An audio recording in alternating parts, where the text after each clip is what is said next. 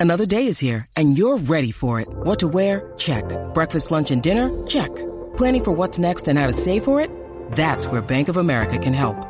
For your financial to-dos, Bank of America has experts ready to help get you closer to your goals. Get started at one of our local financial centers or 24-7 in our mobile banking app. Find a location near you at bankofamerica.com slash talk to us. What would you like the power to do? Mobile banking requires downloading the app and is only available for select devices. Message and data rates may apply. Bank of America and a member FDIC. With threats to our nation waiting around every corner, adaptability is more important than ever. When conditions change without notice, quick strategic thinking is crucial. And with obstacles consistently impending, determination is essential in overcoming them. It's this willingness, decisiveness, and resilience that sets Marines apart. With our fighting spirit, we don't just fight battles, we win them. Marines are the constant our nation counts on to fight the unknown. And through adaptable problem solving, we do just that. Learn more at marines.com. When you need mealtime inspiration, it's worth shopping Kroger, where you'll find over 30,000 mouthwatering choices that excite your inner foodie. And no matter what tasty choice you make, you'll enjoy our everyday low prices, plus extra ways to save, like digital coupons worth over $600 each week. You can also save up to $1 off per gallon at the pump with fuel points. More savings and more inspiring flavors make shopping Kroger worth it every time. Kroger, fresh for everyone. Fuel restrictions apply. Hello and welcome to 1865, the Nottingham Forest podcast, and to January's Forest Ramble. I am your host, Rich Ferraro, and in today's discussion, we will cover Forest summer transfer business. Did we manage more hits than misses? Do we salute to Wayne Hennessy as the Reds number two, or should we sign a new custodian while Hendo's on the mendo? And there's now a real Brazilian influence on the team. Will the Big D get the Reds fans excited? All this and more as we have our regular sketch from Jeremy Davis. We discuss mental health and mentality, and we will have a new quiz for you. All coming up in this episode of 1865, the podcast that definitely watches every single Forest match. Now, let's say hello to today's panel. And I'm going to ask you which Red signing they think has had the biggest impact at the City Ground so far. So, who's that boyish face and charming good looks? It's Baz. Hello. um, who's, who's had the biggest impact? Uh, uh, Morgs and Freuler. Morgs and Freuler, okay. And where's that boyish face and, and charming good looks? It's the Maradona the Midlands. Hi. Yeah, I'd, I'd have to go for Morgan Gibbs White. Morgan Gibbs White. And hello to Tom Newton. Morning, morning, morning. So, who would you say has had the biggest impact? Tom, then. uh, full house, it's going to be Morgan Gibbs White. Okay, and I should point out as well, listener, you will be happy to hear that Tom's voice has mostly come back after he'd suffered really badly with the flu over Christmas. If you'd listened to our match reports, you sounded really terrible. So, you're you feeling better now? Yeah, a lot better, thank you.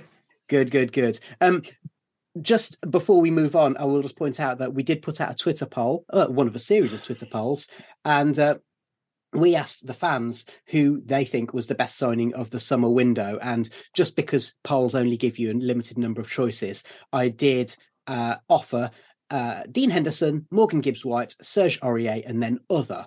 So uh, Aurier got 7.1, Henderson got 5.1%, other got 0.8, uh, including shouts for Remo Freuler and one for Josh Bowler. Um, I'm not entirely sure that was entirely serious there from Bruce. Um, and and then Gibbs White absolutely swept the board with 87%. We will come back to the polls a little later on. Okay, um later on in the podcast we'll also talk about some of the faces who might yet arrive at and depart from the city ground, but let's start with those signings who joined in the summer window. So Tom, I'm going to read out some names from the defense and be interested in, in what you think. So we've got um Nico Williams, Serge Aurier at right back, Harry Toffolo and Renan Lodi at left back, and I'm just going to include Willy Boly as centre half. Now, I'm not including Giulian Biancone, Omar Richards, or Moussa Niakate because they simply haven't played enough. So, so Williams, Aurier, Toffolo, Lodi, Boly. What do you reckon, Tom? For a free signing, Aurier's been um, brilliant. I think Nico Williams is. A, he started okay, then he just at the time wasn't doing great, and I think he suffered for it. So hence why he's not been in the side recently from like a starting perspective.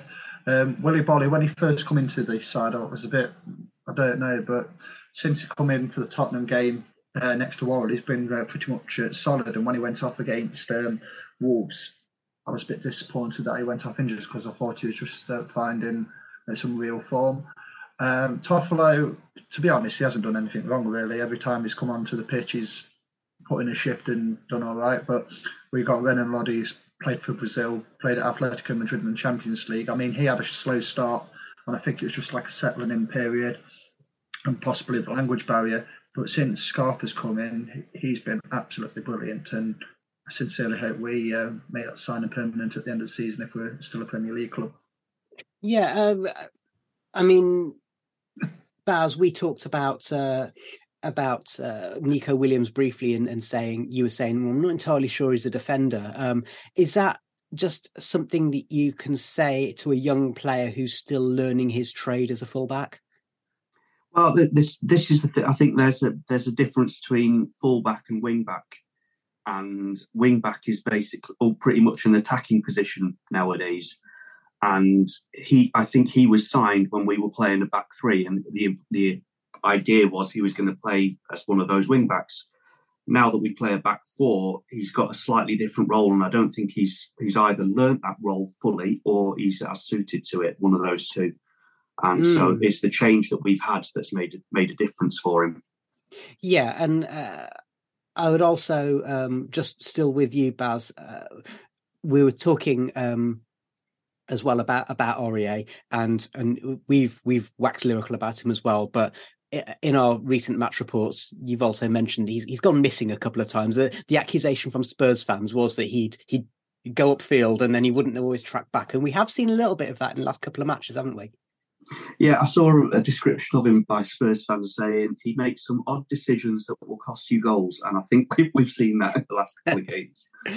okay, um, and Maradon the Midlands. Um, I'm just going to ask you about uh, the other the other two there. So so Willy Boly, um, he was wandering too much, wasn't he? Wolverhampton wanderer who's wandering too much. Mm. But since he's basically decided that he's going to stay put. That's obviously to, to, do with coaching and tactics as much as anything else. But once he's doing the head it kick it part, he's made the Forest defence look better and made Joe Worrall look better, hasn't he? Yeah, I mean, I thought I thought some of the early criticism for him was was harsh, um, but yeah, he's he, but he does bring that stability to it and that bit of experience and know how.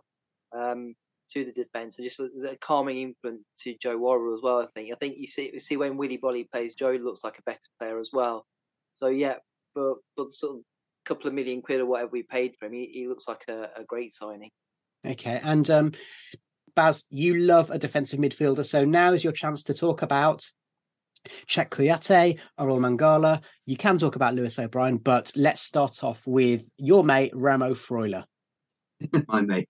Um, if you think back to the start of the season when we were collapsing and getting pulled apart, um, we said this on all the match reports. Every single game, there was one point, one of the goals, at least one of the goals we conceded was where one of their attacking midfielders would get in the space between the defence and the midfield and then do a 20 yard shot that curled past Henderson to the top, top corner. And what Freuler has done is he's eliminated that completely. And he doesn't do it by tackling, he does it by cutting one, occupying the space, and does it by cutting out the passing lanes so the passing can't get through to their, their attack. And our solidity has come pretty much from that, from him doing that. And that's kind of why, and well, I'm sure we'll talk about this later, having Danilo in the side is kind of um, an interesting thing because it moved Freuler out of the way. Yeah, let's let's talk about that um, because you and I discussed in our match report from the first leg of the Carabao Cup, uh, which obviously didn't go well, but um, Forest kind of shored things up after about uh, 20 minutes because they made a formation change, which saw Freuler move from being in the Yates position on the right hand of a midfield three to being um, holding up the base of midfield in a 4 2 3 1 alongside Danilo. And Forest, all of a sudden, that's when they had their best spell of the game for, for 25 minutes, wasn't it? So not a coincidence, I don't think. I mean, some of it is to do with Scarpa not having to look over his shoulder, but I think it's also mm. because Freuler and Danilo were able to provide an, uh, a protective axis. Yeah, and, and and it's that same thing of occupying that space rather than giving that conceding it to them. Yeah, we'll have plenty more about Danilo a little bit later. Um, let's talk about uh, some of the others. Um, Cheikhou Kouyaté, I think, falls into the Willy Boly category of at the start, you kind of think, well, he's experienced, so shouldn't he be doing much better? But once he settled down and and and the tactics changed, and we went to that sort of uh, four three three uh, type approach, um, he'd been a revelation until he got injured, wasn't he? Yeah, and the, again, that was one of those things. It was like learning about the team, I think, because the the um, the thing I had noticed was that him and Yates would time each other's runs. They kept an eye on each other and making sure that when one went, the other stayed back, and so on. So that gave us this flexibility in midfield that we didn't have with Freuler, obviously pinning it behind them. Then suddenly we had this very, very dynamic, moving midfield that made a real difference for us. Mm, yeah, and uh, Mangala in his first couple of matches, he looked like a real baller, and then he kind of went off the boil a little bit, lost his place to Kouyaté. Uh, and then I would say maybe it took him a, li- a little time just to um, uh, to to develop that understanding in the way it took Kouyaté a little while to develop that understanding. Would you agree with that? Yeah, and I mean at the moment we've been playing him effectively in the Kouyaté role. I don't think necessarily he's quite as cut out for it. He's not quite as mobile as Kouyaté is, and he doesn't seem to have that same sort of impact. He's much more. He seems well. He, the way he's been playing recently has been much more sort of keep it tight, keep it tidy, um, sort of thing rather than exploding forwards, which is fair enough. And I, I guess if we lose Freuler for injury or whatever, which hopefully won't happen, then he could probably sit in and do that role, which is kind of what he was doing right at the start of the season as well. Mm, yeah. Okay. Um, just a word on on Lewis O'Brien. So, uh, just like with Toff, we signed him from Huddersfield as one of Huddersfield's two best players. Uh, I think, just like Toff, he's been a little bit unfortunate, hasn't he? And and he had that illness, and and he's never really got back in the team. So, as we'll hear from Callum in a little while, um, O'Brien looks as if he's going to move on loan to West Brom. I still think there's a Premier League player in there, don't you, Baz? Yes, but it's it's going to be so it's a funny one because right at the start of the season, when we were struggling a lot, a lot of people calling for O'Brien to play because every time he came on, he gave us a burst of energy and he, you could see he was trying and so on. Now, when he comes on as a sub, he doesn't necessarily give us that level of that boost of energy. It's I think he's going to need games to get up to it, get up to it, and I don't see how he's going to get games at the moment. Mm. Tom, anything to add to that about any of the midfielders?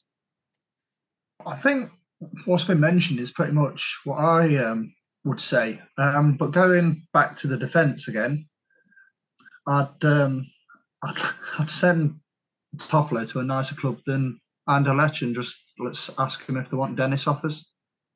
Wow. The punishment okay. from that 84 semi final and got cheated out of it. Okay, well, as you've neatly segued into the forwards there, Tom, uh, you're doing my job for me there. Um, so, Maradona the Midlands, you always fancied yourself as a forward. So, so we'll we'll come on to the attacking midfielders in a sec. But as Tom said it, let's start off with Emmanuel Dennis and Taiwo Awoniyi. Bless Dennis. well, I think he's as a forward. I knew that if if you wanted to play well, you needed a run of games. You needed sort of maybe half a dozen games to get get your rhythm going, get your speed and your touch going, and just have that confidence to know that if you even if you have a bad one or two games, you're not going to get dropped straight away. Um, so I have some sympathy for, for Dennis and, and Sam Surridge as well during the course of the season, especially after that Blackpool game, because as a forward, it's, it is really hard knowing that you're only going to come into one game and it's like you maybe been complaining to the manager you haven't had a chance, and then the manager goes, okay, then today's your chance. And, and it's really hard to just come into that one game and just perform at your top level. Um, I think fitness wise as well, because he's not played regularly, he's only sort of come on as subs here and there. That's really damaged him as well. Uh, just in the same way that Kouyate, Boly, and one or two other players didn't look at it at the beginning of the season. Um, you could really tell that playing regular games really helped them, and as the fitness improved, they got better. And so, I'm I'm loath to criticise him too much. He, I mean, he does he does look like a player who's absolutely bereft of confidence now, and um, just sort of, sort of passing it to the opposition and things like that just just doesn't help because the crowd is sort of on his back now. So I still think there's a decent player there. You don't score sort of ten Premier League goals in a season, play for two seasons in the Premier League, and be a bad player.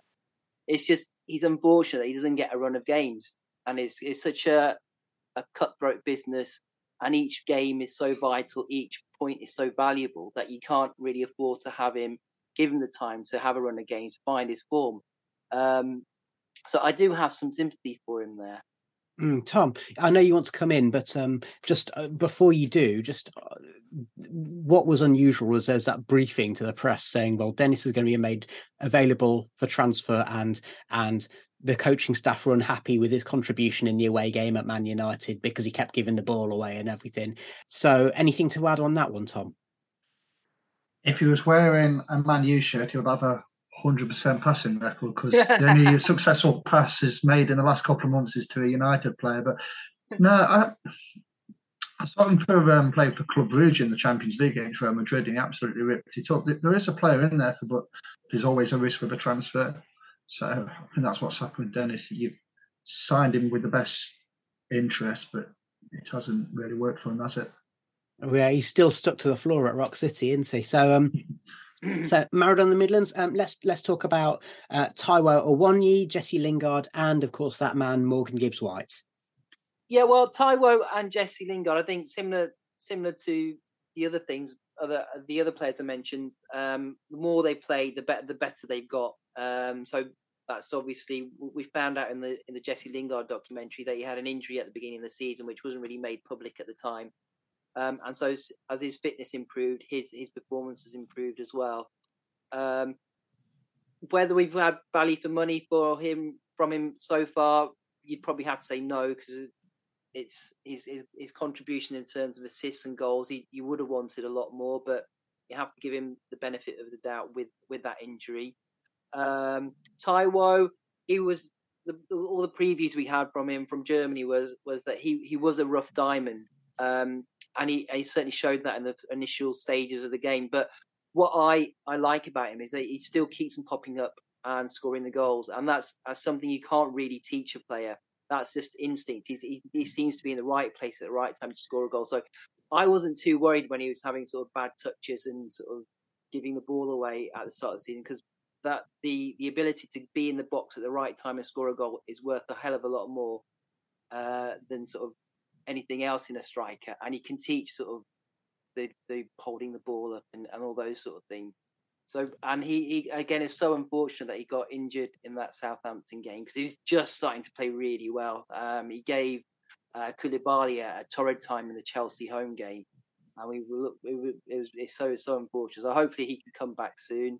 And Morgan Gibbs White, he's just become such a pivotal player for us. He's he's sort of our, our hopes of um, playing um, playing Premier League football beyond this season that sort of rests on his shoulders. Really, he's so so important to the way he play. He scores goals, he sets up goals, he drives the ball forward from defence to mid uh, midfield and further forwards, um, and he just looks uh, looks like a forty-five million pound player now. Is um, it was a conviction signing from from uh, Steve Cooper, mm. and he could have fallen by it or lived by it. And, and, thankfully, it looks like he was absolutely right about him. He, he looks like, without wishing to uh, to tempt fate, he, he, he could play at a really top club um, in the future, sort of Champions League, whatever, whatever he wants to. He looks like he's got that sort of ability. Uh, Baz, the you know the the lazy comparison was the last time Forest made a club record signing and put him in the number 10 shirt it was João Carvalho. But then also at the time that we signed Morgan a certain ex-Forest striker from the 90s said hmm club record signing he's from Stafford and he's wearing the number 10 shirt. So Stan mm-hmm. Collymore was making positive comparisons before he'd even kicked a ball for Forest so um yeah what do you want to say about Morgan Gibbs White Um, I would just like to apologise to the bloke in the pub in Leeds on Friday night who was wearing a yellow and green Forest shirt, and I went up to him and went, "Morgan Gibbs, white," and then walked off. okay, that's that's um, that's an unexpected bit of input from you there.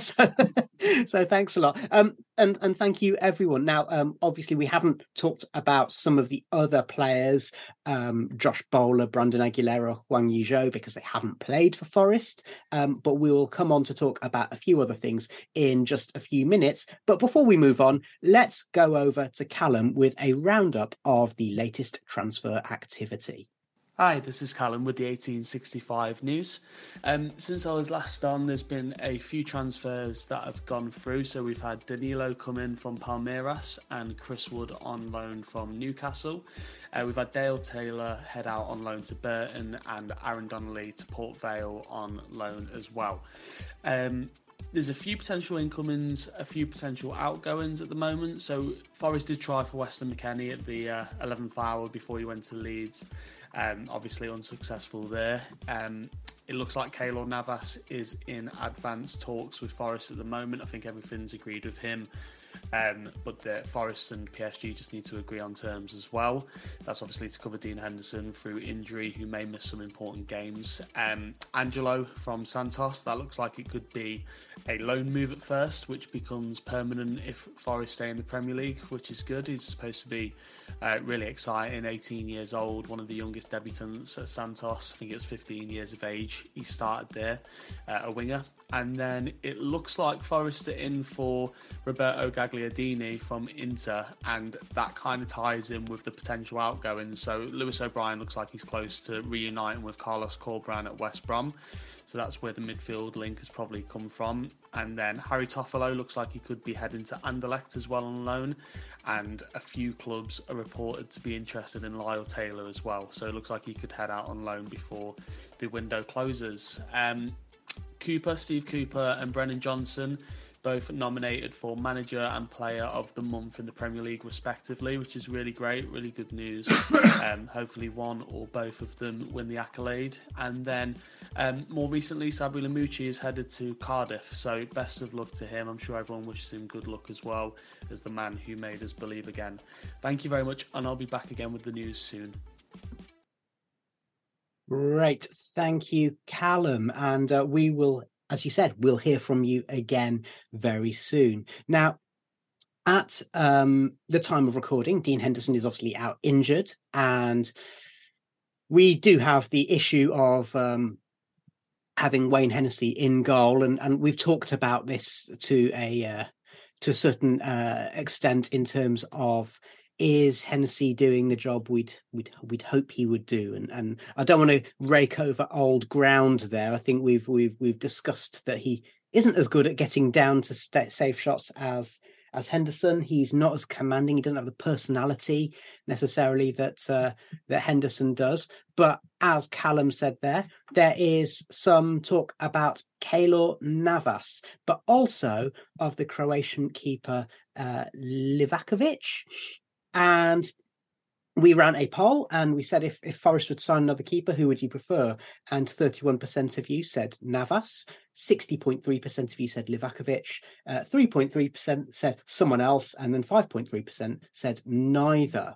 Um, before we go any further, let's just hear what our Adam had to say about it. This goalkeeping situation is a bit of a strange one for me, right? I would absolutely love Livakovic. Um, the money's right. The player's very good.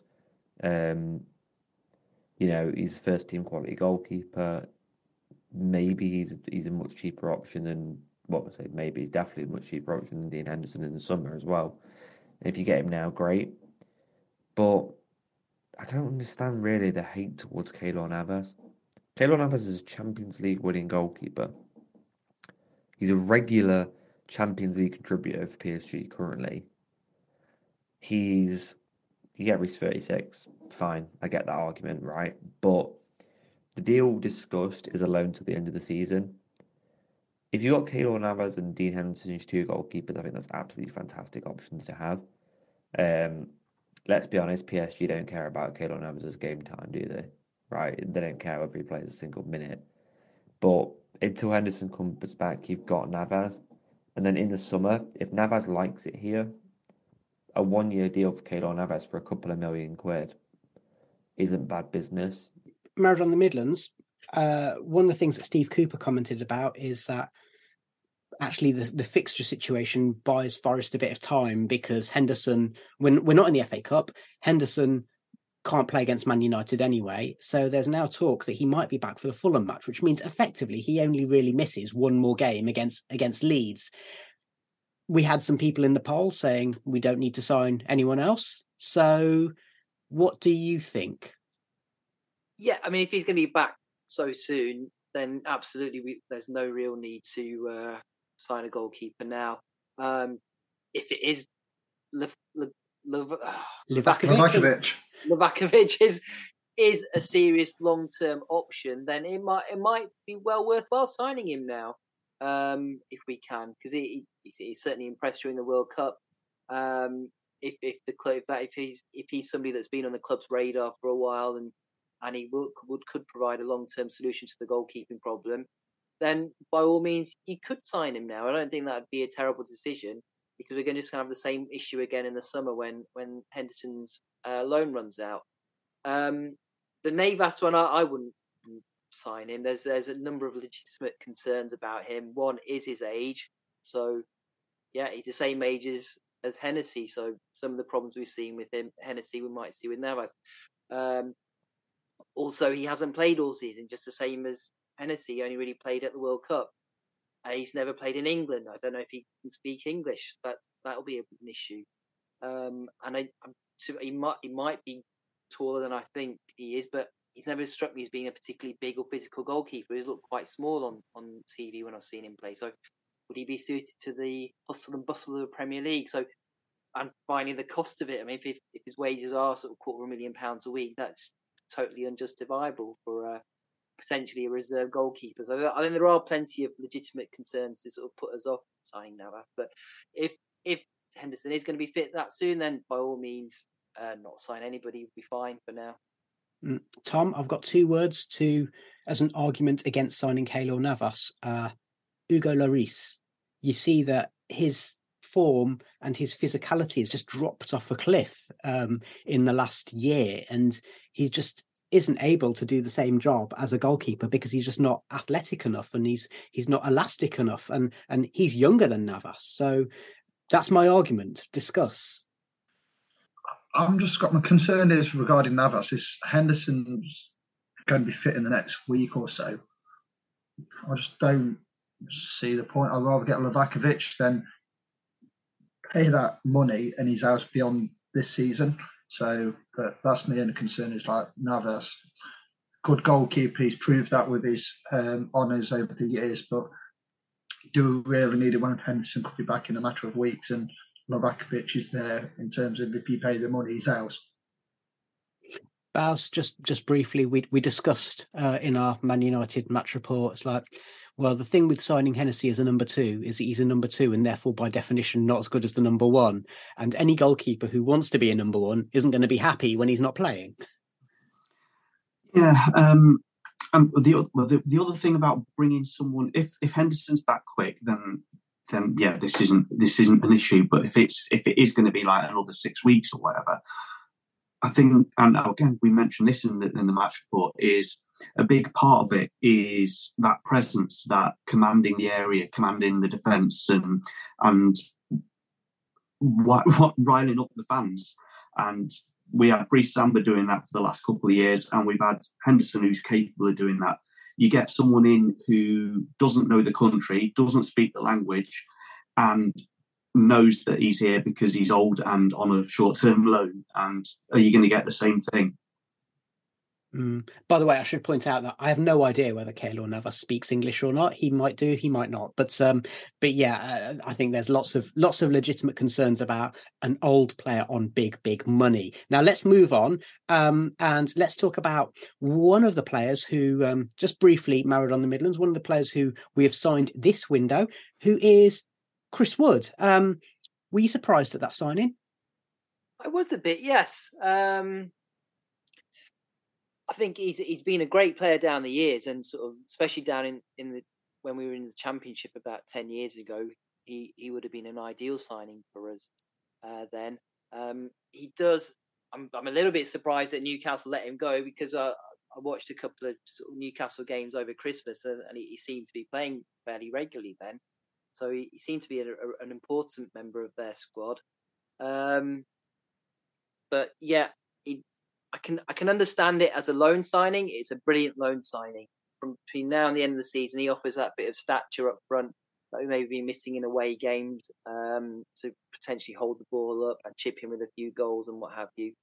Um, long term, I'm not so sure if it would be a, a great signing. I don't I don't like that um, clause in the contract where we'll have to buy him if he if he uh, meets the stipulations. I'm I'm not sure as a long term signing he fits in with the sort of profile player we want, and at his age, how how much value would we get out of him?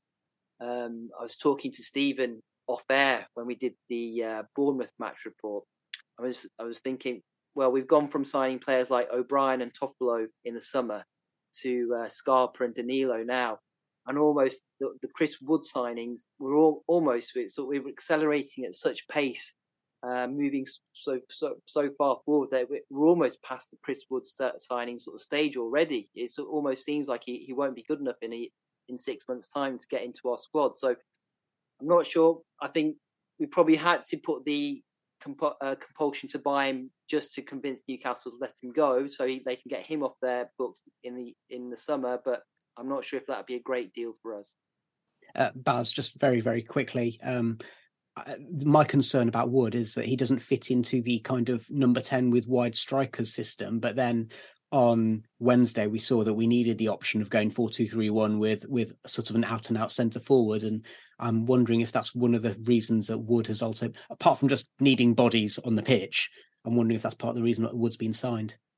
Yeah, and also my Newcastle supporting friend, when I when I asked how how is how's he done this season, he says the big advantage of him is he works so hard and presses so high up the pitch, he will take two or three defenders out which will then leave space for the others. Which, when you've got John Owen, Gibbs White next to him, that's actually exactly what we need. Mm, okay. Um, now we've we've mentioned Gustavo Scarpa uh, plenty of times in our recent match reports, but let's just talk a little bit about Danilo. Um, before we have a quick chat about him, let's uh, hear from Brazilian football journalist Natalie Gedra, and she was talking on the Totally Football show. Who have been following Danilo, and, and he's the next big thing uh, in Palmeiras, which is the most competitive team in Brazil alongside uh, Flamengo. So he's very young. He's 21. So there's the good part of it. Uh, there's a lot to develop there. And he's kind of this modern midfielder. He's a good passer. He, he uh, defends well. Uh, he's everywhere on the pitch. So very energetic. Um, he has a good air ball as well. But at the same time he is very young and he's the shy type. He's mm. very shy. So i don't know uh, which type of immediate impact he can have but there's a lot to explore on him. There's a lot of potential. Let's hear what steve cooper has to say about danilo.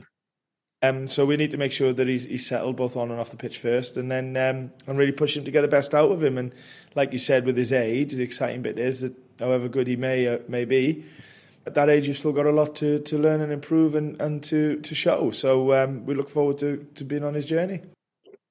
And and with that as well, Cooper went on to to point out that Danilo doesn't really speak much English, but he also said that it's very very helpful to have two other Brazilians at the club there. Um, obviously, we know that Scarpa speaks perfect English. Um, Renan Lodi, um, Cooper did um, shine a bit of a light on that. Renan Lodi could basically say the p- basic things that any tourist could please thank you hello goodbye but apparently his english is is is really good um now so so there's and and of course danilo is a young man so uh, he will hopefully be be able to to learn baz what do you want to say I just I, I liked uh, Steve Cooper's uh, little dig as well, where he said we've given all the players like little Portuguese comment sheets. Um, I don't know how Jack Colback's going to deal with that.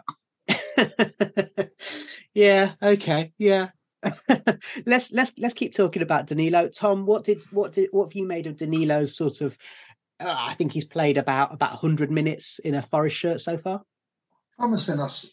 Still it's just settling in, isn't it? I mean, you made the odd mistake against Man U, but who didn't? And I don't really want to like highlight them because um, he made that pass uh, for Gibbs White to give to uh, Surridge on Wednesday, and I think for the age he is, uh, I think we've got a top player, and if we can improve him and everybody around him improve, then I'm going to look forward to seeing him in the coming months and years.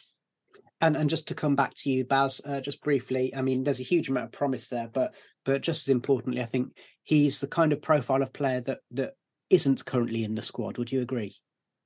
Yeah, it's, it's um, more than Emmanuel Dennis. I think Danilo's quite a statement signing. Is basically saying this is where we're going to be. We're going to be getting the best players and bringing them in and developing them. It's not just buying old old fellas. It's it's yeah taking this is we're building the future of the club here. Yeah. Um, Maradona the Midlands, uh, Radio Nottingham were making the point just recently. It's like uh, in the January transfer window uh, last year, we signed Steve Cook, who couldn't get into Championship team Bournemouth. We signed Keinan Davis, who was a Premier League player but couldn't get into Premier League Aston Villa, uh, and and and signing Richie Laryea, who couldn't get into the into the Forest squad. Full stop. In the end, um, the the the level has just gone up an absolute notch, hasn't it? yeah, it's it's really astonishing. Um, just just the the the, um, the quality of player we're signing now is is is is really quite amazing. It's, it's almost like a dream. You could not have imagined that the club that was signing Lyle Taylor not so long ago, um, and and other players of his ilk. We're, we're, we're buying Bong. Bong, yeah. We've signed a current Brazilian international, well, two current Brazilian internationals, if you include Lodi. It's um, it's the sort of thing you, would expect the, the big big clubs in Italy or Spain or or or, or England to do, not not little old Nottingham Forest. It's uh, it's really really exciting. And uh, this podcast about Little and Nottingham Forest is going to take a little break. In a few minutes, we'll be back with an interview with the founder of mental health organisation Blokes, and we'll have our Forest quiz. But first, it's time for this. The 1865 sketch by Jeremy Davis. It's been something of a relief in the wake of Forest's 3 0 first leg defeat in the semi final of the Carabao Cup to hear all of the coverage fawning over Manchester United, Marcus Rashford, and Wout Weghorst, and pretty much ignoring the fact that there was another team on the pitch who could well have been level at half time with better luck and a less stupid offside rule. For all that the likes of Jonathan Wilson and Martin Keown have made my blood boil with their dismissive attitude towards Forest this season and their insistence that you can't hope to stay up with 23 new signings, which will hopefully be Wilson's you win nothing with kids equivalent, I must confess to feeling a sense of unease at the largely positive turn mainstream media coverage of Forest progress has taken in recent weeks, particularly since reaching the semi final. I'd rather stay under the radar, so it was good to see the coverage getting back to normal after Wednesday's defeat. I get that not many in the media will be as obsessed with the club as we are, but it did take it to another level rather when close personal friend of the Maradona of the Midlands, Max Rushton, pronounced on the Guardian podcast this week that he hadn't realised Brennan Johnson was David Johnson's son. Now, I know he's had other things on his mind in the past couple of years, what with emigrating to Australia and becoming a father himself, so can't pay close attention to every club outside the top four. But I felt like emailing in to ask if he was aware of the relationship between, say, Brian and Nigel Clough. Another leading light of British culture who took a keen interest in fraught father son relationships was, of course, none other than Mr. William Shakespeare. I thought of Shakespearean tragedy in the wake of the Carabao Cup semi final first leg, particularly after Rich pointed out that even though the scoreline matched the result of the December meeting at Old Trafford, the match itself was very different. And in the same way as the lazy old refrain that if you've seen one Shakespearean tragedy, you've seen them all, can be dismissed as literary laziness. Hamlet and Macbeth, for instance, might have a similar setup focused on the death of a king, and both end up the same way, with the protagonist dead with a sword sticking out of him. But the events in between tell two very different stories. Football was a very different game when Shakespeare was writing, of course, which even predates the introduction of the back pass rule. As a master of comic and dramatic timing, one shudders to think how he would feel about VAR, although probably not much differently from Forest fans after Surridge's disallowed goal. Football doesn't feature in Hamlet or Macbeth, although it does get a mention in King Lear when thou base football player is hurled as an insult, presumably referring to the player at the base of the midfield diamond. Which just goes to show how far we've come in the intervening 500 years since the holding midfielder is now one of the most coveted players on the field. In Hamlet, the key antagonist is the eponymous hero's uncle, and it's harder to find a direct point of comparison in football. Perhaps if Harry Redknapp had taken over at Everton, which would cast Frank Lampard as Hamlet, Big Dunk as his trusted sidekick Horatio, and I suppose Dele Alli and Donny van der Beek as Rosencrantz and Guildenstern. The hapless duo parachuted in to try to get to the bottom of the malaise, only to be swiftly written out of the story before it reaches its inevitably depressing denouement. Macbeth is, of course, frequently referred to simply as the Scottish play. So David Moyes springs to mind, but a more apt comparison might be the situation at Leeds.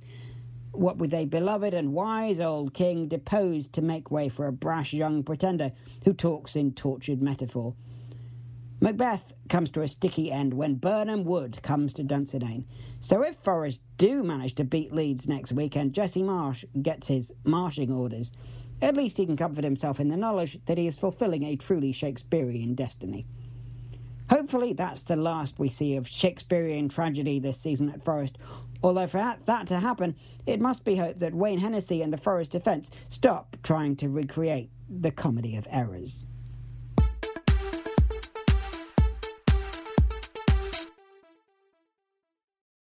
With the Lucky Land slots, you can get lucky just about anywhere.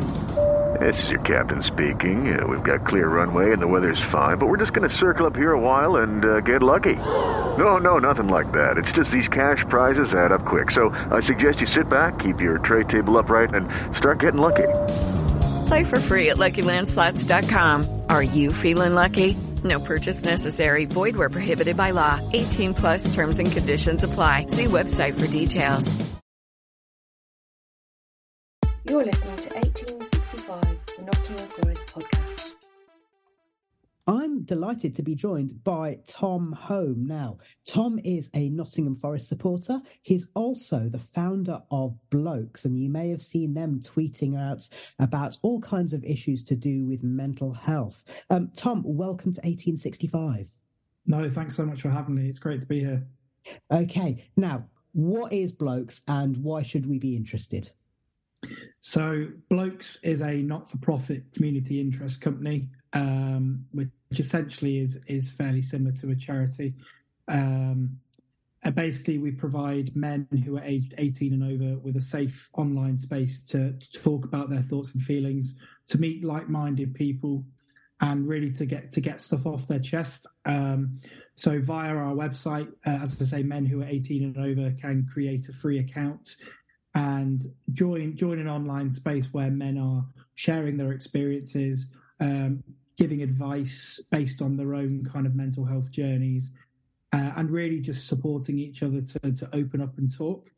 Um, I think from personal experience, there's something very powerful about men supporting men in particular, and almost validating each other's feelings and, and letting each other know that it's not it's not weak to talk. It's it's it's okay to speak about how you're feeling, and there's absolutely no shame in in having down days.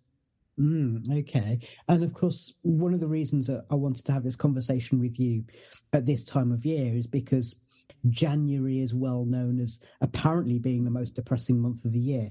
What you mentioned in terms of that kind of peer to peer support, I'm guessing that a lot of that is the stuff that people will go onto your platform and it'll be stuff that they're not quite sure if it's okay to talk about. So, for example, relationship stuff, it could be stuff to do with jobs, could be to do with money. Uh, am, am I on the right lines? Yeah, I think to be honest, ever since we started the platform, we've we've had a real array of different topics of conversation, you know, and that is literally from, as I say, guys who who aren't necessarily um, who well who haven't been diagnosed with any form of mental illness, but maybe just be having a, a rough day or a bad week at work, or they might have had an argument with a with a, a, a wife, a husband, a boyfriend, a girlfriend, whoever it may be, through to, to as I say, guys who have been living with mental illness for the majority of their life. So there really is an array of there's an array of men, there's an array of experiences, there's an array of advice and opinions that that have definitely been shared. Um, so yeah, no, you you're you're exactly on the right lines, and I think the thing is that you know no two people's experience of mental illness is the same. Um, it's such a personal thing, and it's such a. I think I think to be honest, it's it's also one of those things where, and again for guys in particular, it can be very difficult to to talk and to vocalize, and it can be very be very daunting to vocalize because you know you probably don't know or you're worried about the reaction that you're going to get if you do talk about how you're feeling. You maybe don't know who or where to turn to. Or you know alternatively which i you know i i know a lot of guys have this mindset of i'll just keep plowing ahead and i'll just i'll just kind of i'll deal with things as and when they come. So it's almost like that kind of sort of keep your head down and carry on mentality which mm. you know essentially just brushes things under the rug and, and just just makes things worse in the long run yeah, I'm sure that uh, there's many of us who can relate to that. Now, I do just want to move on to the Nottingham Forest connection because, as well as being a Forest supporter yourself, um, there is somebody at the club who uh, who is connected to Blokes, isn't there? Tell us a bit more. There is. So um, the fantastic Ryan Yates is um, yeah is our is one of our ambassadors, which um, I mean it's it's definitely it was an incredibly proud moment for me when he when he agreed to come on board as an ambassador. I mean, obviously over over the last sort of twelve to eighteen months, you know, he's he spoke about his own experiences with with mental health problems and I think when you've got somebody like Ryan, who is so beloved by the fan base and is such a genuinely good person, I think it it it, it, it makes for such a powerful, honest message around mental health. And I think, you know, Ryan's honesty, transparency, and as I say, genuineness just fitted with everything we were trying to promote. And you know, it all started off with me um, sending him a message on Instagram asking to to send him a bobble hat. Just, and I think this was actually, I think I'd read an article in the Nottingham Post or something about that he had he'd been interviewed for speaking about sort of, you know, issues with with sort of mental or not necessarily issues with mental health problems, but certainly you know dealing with the pressures of being a professional footballer and all the things that go with that. And I think it was kind of ever since then, it really struck a chord with me, that article. And I wanted to almost reach out as a token of thanks to offer him a bubble hat. And just, yeah, the conversation kind of just went from there. And I passed on some more information about blokes and obviously being Nottingham based and what we were trying to achieve. And yeah, you know, there's been no looking back. He's, he's just, yeah, I mean, he's just been an absolute dream, to be honest. He's, he, he can never do enough to help. And you know, like I say, he's he's such a good person that um, yeah, we're very fortunate to have him on board. Tom, let's just talk about you uh, watching Forest. Um, if I was to put you on the spot, favourite player? Well, I can't say Yatesy, can I? you certainly uh, can. do you know what? Apart from Yatesy, I will go with. It's got to be Brennan. I think Brennan. I think it's been, I think just the fact that he's a homegrown lad and, you know, he's come so far and he's just, I think he embodies everything that Forest is about and what it means to be a Forest player. Very, very much like Yatesy and, and, and Joe Worrall. And it just, yeah, I, he's just been a complete game changer. And yeah, I, I, I yeah, I think yeah. it's fantastic. Okay, um, we do have to leave it there, Tom. But before we go, how can any listeners um, get involved either by accessing the platform or even get involved with the work that you're doing? So, uh, for anybody who's interested, who wants to read some more about blokes or, or even sign up to the forum, um, it's www.blokes.life. Um, or if anybody wants to email me with any questions or, or for any more information, my email is tom at blokes.life. Great, and uh, we can find you as well if you just search for blokes on uh, on Twitter as well. Uh, I think it's underscore blokes, isn't it? So yeah, um, yeah. yeah, so we can find you there. All right, thank you much, Tom. Really uh, a pleasure having you here. Um, thank you, and enjoy the rest of the season. Thanks so much. You're listening to 1865, the Nottingham Forest podcast. Thank you very much to Jeremy, as always, for the sketch, and thank you to Tom Home from Blokes for joining us. Now, from mental health to mentality, we had a comment on our YouTube channel from Martin Askovic, who said that defeats to the likes of the top three or four aren't the end of the world as long as the team preserve their mental strength. Baz, uh, it occurred to me after we recorded our, our report from the Carabao Cup semi final that it reminded me a bit of when we played Fulham last season, just when Steve Cooper had not long taken over, whereby it's one of those where you just hold your hands up and just say Forest weren't good, but the opposition were just on another level. And of course, another level in the Premier League.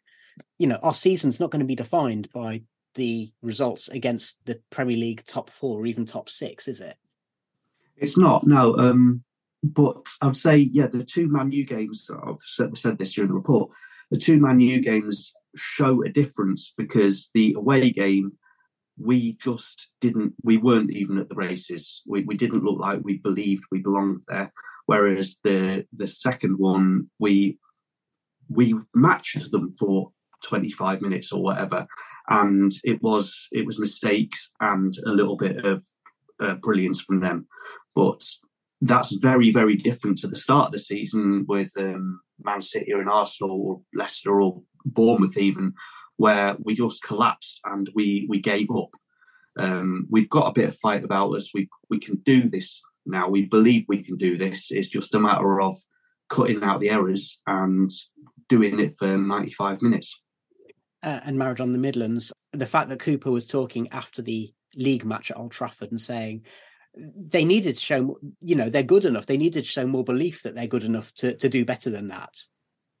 Yeah, it's so much of it is is down to mindset these days. Um, they they it's really something you have to work on. There's, there's that phrase "mentality monster" in football these days, where if you look at it, a lot of the players in in in the Premier League are going to be of a, of a similar level, and so it just comes down to having that that mental strength uh, to just sort of keep on going and um, go through the adversity um, and I think we've shown that. I, think a great example of that was the Leicester game. Um, on on the day, Leicester probably played better than us, but the, up until when we scored, um, and they you could see that players like Tielemans had great touches to them, great quality on the ball, and one or two of their other players, but they had zero determination and zero team spirit. Once once they'd fallen behind, there was no way they were going to get back into the game because it just wasn't there. And so um, that really gave me um, hope and optimism for Forest because you can see, although we might not have players that are as good as some of the other teams, we have we are really top of the league in terms of uh, team spirit, determination, um, and I think that's going to see us through well to the end of the season. Okay, thank you very much. Now, Tom, um, in our group chat, you had said that you wanted to have a little bit of a rant. So, um, you want to talk about VAR. So you've got a minute. The floor is yours. It's tongue in cheek, this is, but it wouldn't surprise me if there's some computer whiz who can just Photoshop players being level and not level just to protect the uh, top six clubs. Because if we're saying like if if a player's got a size eight boot and the other player's got a size ten boot, well, that's nature at the end of the day, isn't it? You can't have everybody with the same size 10 feet, if you know what I mean. So it wouldn't surprise me if there's some like super editing within that space, you know, until we actually see the, the image at the VAR and some computer whizzes just messing around with it just to preserve the uh, position of the top six clubs in this country. Uh, I will say I don't understand why the line was drawn where for for Surridge's goal. Why the line was drawn where it was. It didn't it I, I, don't know if it was just the, the image I'd seen, but it, it didn't make any sense why it was actually drawn there. Do you think that the camera angle on the main stand roof for VAR is a disadvantage for us because it's not like you say it's on the angle, isn't it? Mm. So you know if you have like it square on, I don't know for VAR. You know like having the like hundred meter sprints at the Olympics, have a, um, a camera on a track, or and have, it's have and it's level with vertically, vertically down yeah, I just I just don't get it. So um, I think that I think there's some Netflix drama c- levels of conspiracy theory going on here. Maradona the Midlands, don't maybe you it's think? maybe it's an, an AI thing and it's just been trained on the big six winning everything, so it thinks that's what happens. Well, th- there is there is that meme that goes around on Twitter, isn't there, saying checking club badge offside. So uh, make of that what you will. Let's move on from there. Let's move on from there because it's time for something new. 1865, the Nottingham Forest quiz. Yes, it's time for 1865, the Nottingham Forest quiz. Um, you've heard Guess That Red, which is our previous quiz, and we may hear back from that in the future. But right now, I'm going to give you some questions which come from a Forest quiz book, the Nottingham Forest quiz book by Chris Carpenter, which was a gift from my parents in law at Christmas. So strap yourselves in. I'm going to ask five questions about the Reds, and our panel are going to buzz in, as in shout out their name, if they know the answer. And uh, let's see how we get on. So, the first question today, panel what is the capacity of the City Ground? Is it A, 30,445? Is it B, 31,545? Or is it C, 32,454 at the time of Tom. publication? Maradona Midlands. A. The official answer given in the book is A, 30,445. Of course, this is at the time of publication, and we've lost some capacity because of corporate seats and press box and so on and so forth. So, so a point to the Maradon the Midlands. Well done. Okay, Woohoo. next question. Again, multiple choice. Who or what is the cl- current club mascot? Is it A? Tom. Cap- is it A, Captain Canary, B, Robin Hood, or C, Sherwood the Bear? B. Tom has gone for B, Robin Hood. We Yes, may and- change that question to who or what should be the club mascot. Well, I'm just I- trying I to get think- a point on the board. Baz, Baz and I agree on who should be the uh, the the. So the official answer is yes, Robin Hood. He returned after a three-year absence in 2018. Sherwood the Bear was the original mascot from 97 to 20, 2007, and also from 2015 to 2017. But the second iteration of Sherwood, I think Baz and I would agree, was was Wasn't nothing. so. No, no, no. Okay. So one point to Tom, um, and an honorary point to Baz. Uh, question three: Who has made the most appearances for Nottingham Forest in total? So you've got A. Viv Anderson, B. Ian Bowyer, or C. Bob McKinlay. Tom. Go on, Tom. C. Bob McKinlay.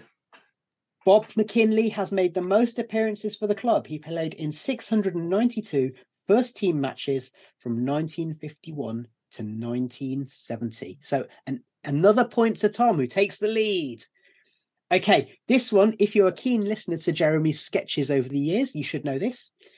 Who is the club's record goal scorer? Is it A, Johnny Dent, B, Grenville Morris, or C, John Robertson? Tom. Go on, Tom. Grenville Morris. Grenville Morris is Nottingham Forest's record goal scorer with 217 goals in all competitions from 1898 to 1913, which was just about when Baz started watching Forest matches.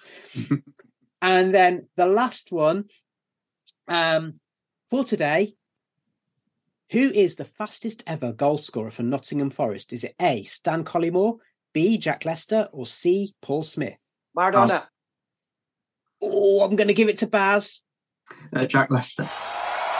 Jack Lester. Maradona, what are you going to say? Jack Lester, yes. Yeah, Paul well, Smith. the answer, the official answer is Jack Lester. I think uh, it was after 14 seconds. Maradona the Midlands, you and I were sat together for that match, weren't we? Were yeah, we yeah. Like on a on a weeknight, it's rewind, and the crowd say, "Ball, Jack, Jack Lester." Lester. Okay, let's go back to the polls just to finish off for today. Um, so I asked you, the fans, which position should be the top priority for Forest to strengthen? Uh, goalkeeper, 7.8%, attacking midfield, 1.4%, centre forward, 19.3%, and centre back came in at 71.5%. Although Tom Faulkner did comment and say, we need a winger. Um, any comments there from the panel? Well, it's just been That's about right. It's just been mentioned this morning by Alan Nixon, so take it with a pinch of salt. Um, Forest might be interested in signing Bayer Leverkusen uh, defender Jonathan Tah, who is one of the up and coming defenders in Europe at the moment. So if we somehow get hands on him, he could be a very good player for, uh, Okay. uh, for us. Finally, I ask this every month now. What position will Forest finish in the Premier League table? So we've got 1.9% of people who think that we will finish in the top eight. We've got 22.7 who think we'll finish 9 to 13th. Uh, we've got 72.7% who think we'll finish 14th to 17th, and 2.7% who think we'll be relegated. People seem pretty confident we're not going to get relegated. So fingers crossed on that one. And that's where we call it a day for today. So thank you, everyone. Thank you to Baz, to Maradon the Midlands, and to Tom, to Callum for the news roundup, and to Adam for his cameo appearance. A big thanks once again to Tom Home from Blokes. Do check them out and don't be scared to reach out. And thank you to Jeremy for the sketch. Most of all, thank you, listener, for joining us. You know what I'm going to say. If you like what you hear, please do share our podcast with other Forest fans via social media. Leave us a review with a lovely comment, especially if you use Apple Podcasts. We'll be back with a report from Old Trafford in midweek and then back to league action with our Leeds match report next weekend, which we're definitely going to be going to. Until then, look after yourselves and each other.